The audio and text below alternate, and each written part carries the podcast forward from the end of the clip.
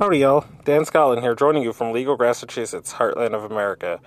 I can be found anywhere you find podcasts such as iTunes, Castbox, Stitcher, TuneIn Radio, iHeartRadio, and other platforms like it. You can find me on Instagram at underscore I am Cannabis Sativa, on Twitter at IC and um, just wanted to do this quick episode. Um, didn't want to keep this too long. Um, as I had mentioned a couple weeks ago, um, Texas is going to be voting.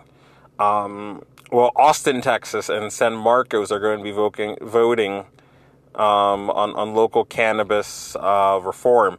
Um, Austin has already started with early is already going to start with early voting starting April 25th.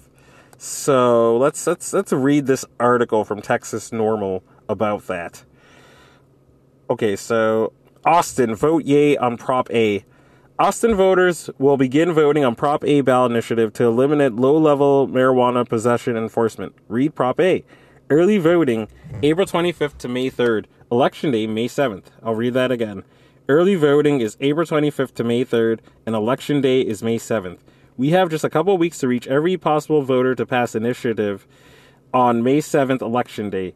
It is critical that we get that we push hard to get out the vote. Please share this blog post with all the details to your Austin network. You can get a yard sign here. Texas NORML is proud to have laid the groundwork for this resolution that we've worked with the Austin City Council on. Additionally, we've worked with Ground Game Texas to help amplify the initiative effort.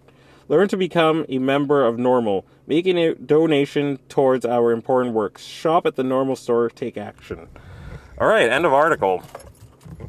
So again, I mean, I'm I've like like I've said on this podcast at the beginning of this year, like I've I've checked out of federal politics and most people in my social network have kind of done the same too. Like it's just there's just too much gridlock in Washington D.C. Um, and our founding fathers made our, our our federal government move slow on purpose because they did not want the tyranny of kings. They did not want the tyranny of, of, of top down government. So our, our government is meant to sort of be divided and move slowly so that it doesn't become too powerful and the power is really delegated to the states for the most part. So you can get a lot of leg, you can get a lot of leeway, you can get a lot of um, progress and momentum on, on a local and state level. That's you can get wins on, on that level. It is a lot harder to get wins on a federal level, as we've seen.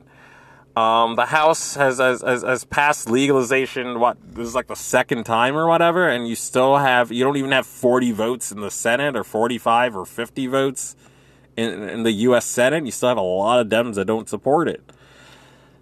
So again, I mean, federal politics is is meant to move slow, and it's it's it's a lot harder to sort of of, of get reform and progress through that. But on a state and local level, we can we can move the ball forward. That's a lot easier, and the barriers of entry are a lot lower. Um, you could actually you could absolutely make a difference on a local level, and we need to continue to do so. Um, hopefully, we'll we'll see more of this. Hopefully, we'll see more cities in Texas do this, and hopefully, heck, we'll see them. Dare I say it? Tempt, tempt the legislature and try to legalize it within within the municipality.